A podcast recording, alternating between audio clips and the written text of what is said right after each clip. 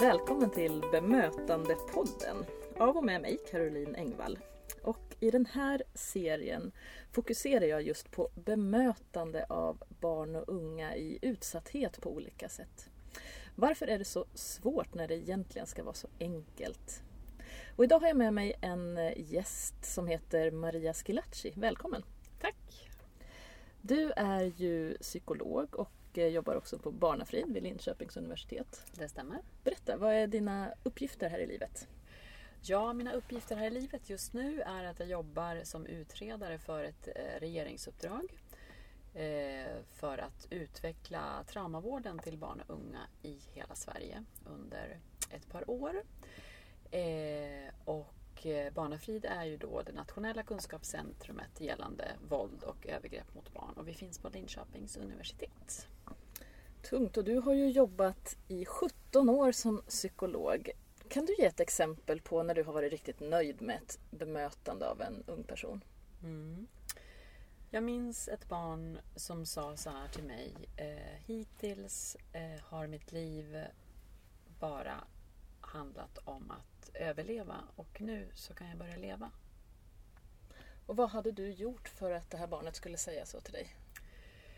Eh, jag tänker att jag i den eh, behandlingskontakten eh, skapade trygghet och att det här barnet också såg att det går att det finns en väg ut ur ett mörker som man tror ska vara för evigt. Och jag tror att det det här barnet egentligen satt ord på är det som många barn och unga och vuxna också för den delen eh, som befinner sig i en väldigt svår livssituation känner och tänker att det här går aldrig att förändra, jag kan aldrig komma ur det här.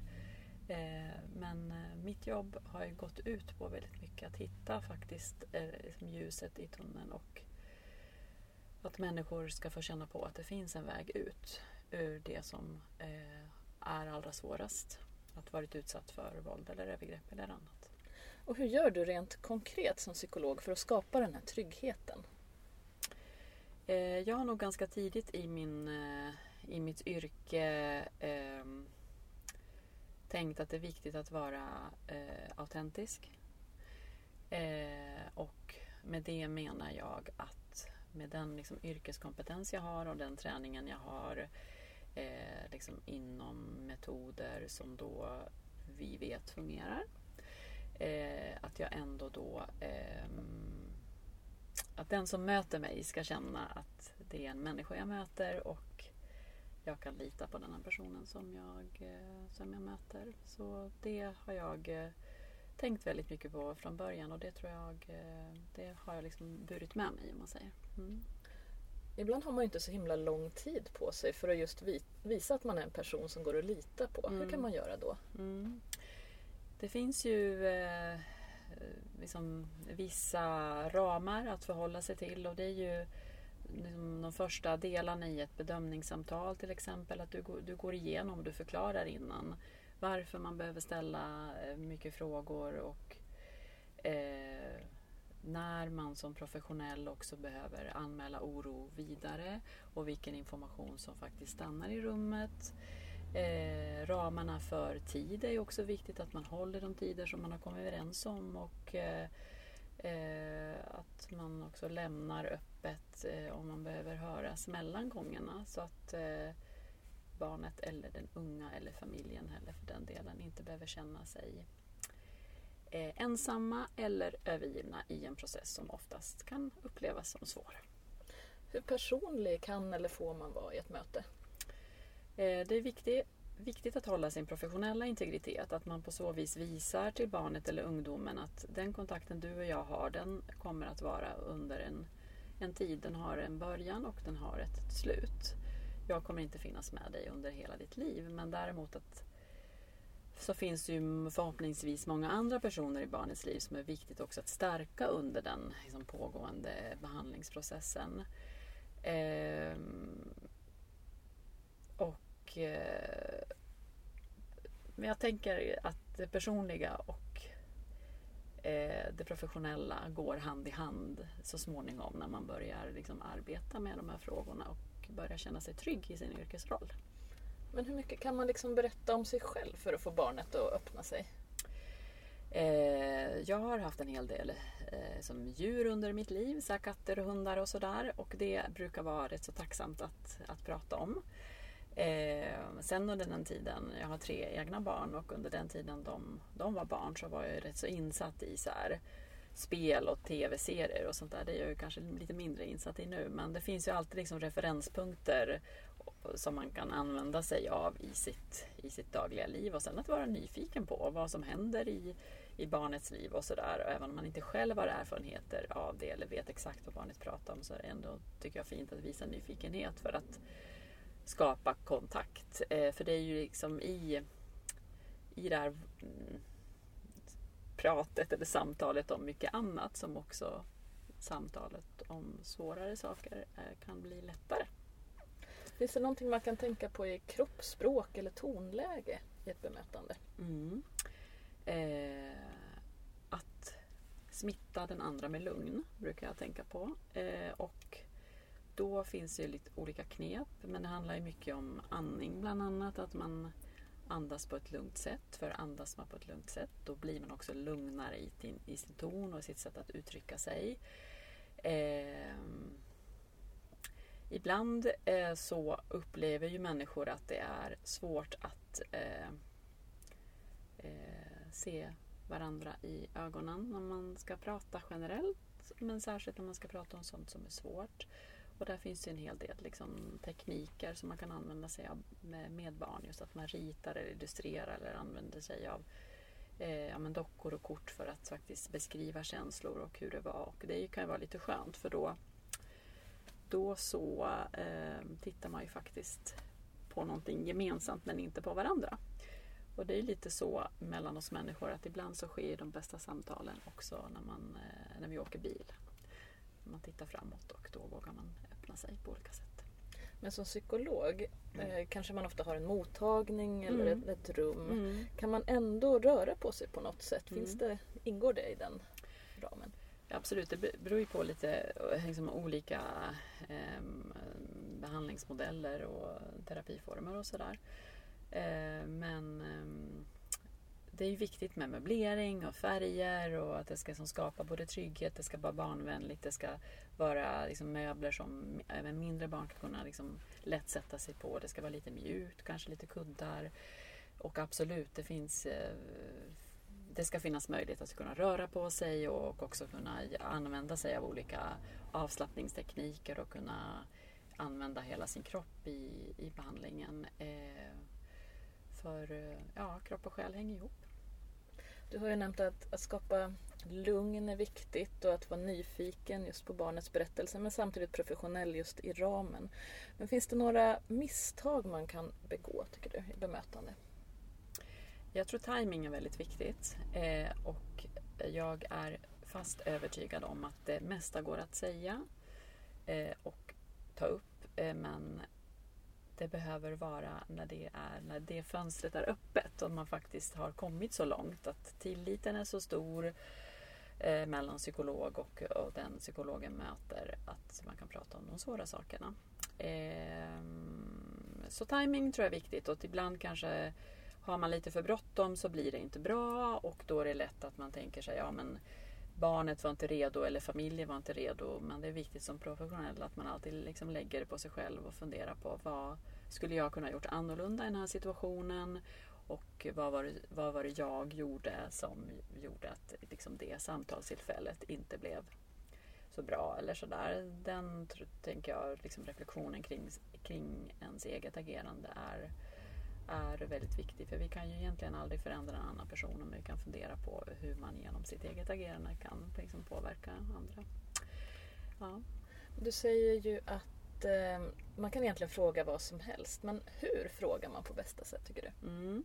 Det beror på lite vad det gäller. Men eh, det finns ju en hel del så strukturerade frågeformulär och screeningar som är väldigt bra och sköna att ha eh, i handen. Så då, då förklarar man liksom för barnet eller, eller ungdomen att eh, jag möter många barn och det finns många andra barn som också har befunnit sig eller befinner sig i den situationen du befinner dig i. Och när vi nu de här första gångerna vi ses så kommer jag ställa en massa frågor till dig. Eh, också här ser det från formuläret ut och vi kommer gå igenom de här frågorna i den här ordningen och sådär. Är det någonting du tycker är konstigt så kan vi prata om det. Eh, det är ju, eh, tänker jag, ett, ett, liksom en bra ingång. Och samtidigt så har man ju också ett formulär framför sig. Då kan man ju titta på det lite grann och resonera vidare kring frågorna. Eh, det brukar falla rätt så väl ut. För visst, det handlar ju om att våga ställa frågor men Mm. också att lyssna och ta vara på svaren. Mm. Hur gör man det på ett engagerat och uppmärksamt sätt tycker du? Mm.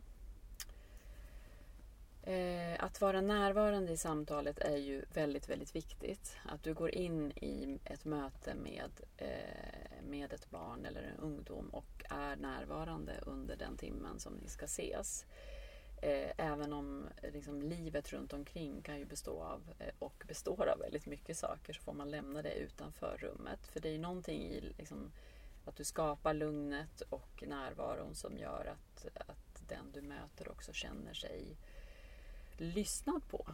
Om var och en av oss tänker vilka personer har vi känt oss lyssnade av och eh, vilka personer har vi i vårt liv känt tillit till? Vad har de haft för egenskaper? Och då kanske inte alltid har varit ett liksom, superproffs eller en expert på någonting utan vissa människor har ju egenskaper så som gör att vi känner oss lugna, känner tillit och känner att vi faktiskt blir lyssnade på. Det är inte alltid den personen kanske kommer med råd eller liksom så här. Men att bara bli lyssnad på och att det som jag berättar för dig det, det tar du på allvar och även om inte du har svaret så kanske du kan återkomma och tänka att du, jag har tänkt på det där kring det du sa. Så här skulle vi kunna göra eller så. Det är ju någonting i det mellanmänskliga som ibland är lite svårt att sätta ord på. Eh, som vissa människor har väldigt lätt för och som andra behöver träna lite extra på. Vilka personer har du själv haft i ditt liv som, som du har känt den här tilliten till och, och varför? Jag brukar ofta nämna min mormor. Eh, och eh, ja, hon har varit en person som ja, men alltid har lyssnat i, på ett lugnt sätt och eh, eh, det har liksom aldrig funnits något som man inte kan berätta för henne. Eh, och det är väl det där eh, ja, men just tryggheten i att veta att kunna berätta utan att bli eh, granskad eller bedömd eller så. För det är ju, har man varit med om svåra saker som ofta de barn och unga som jag har mött i mitt yrke så känner många barn att ja, man har skuld i det som har skett och man skäms väldigt mycket för det som har, eh, som har varit och sånt är viktigt att sätta ord på. Att det du berättar, du, även om du har varit delaktig i det på olika sätt så bär du ingen skuld för det och det är ingen skam i det som du berättar. Och att få höra också att många andra barn också har liksom råkat ut för samma, att man inte känner sig ensam. För det är väl den känslan som många barn som jag upplever som jag har mött, som jag upplever då bär på. Eh, att jag är ensam i hela världen om det här som har hänt. Jag vågar inte berätta det här för någon och jag skäms så otroligt mycket. Så att eh, hela tiden avlasta barnet från skulden Mm. i att kanske ha agerat på egen hand. Mm. Hur ofta behöver man göra det?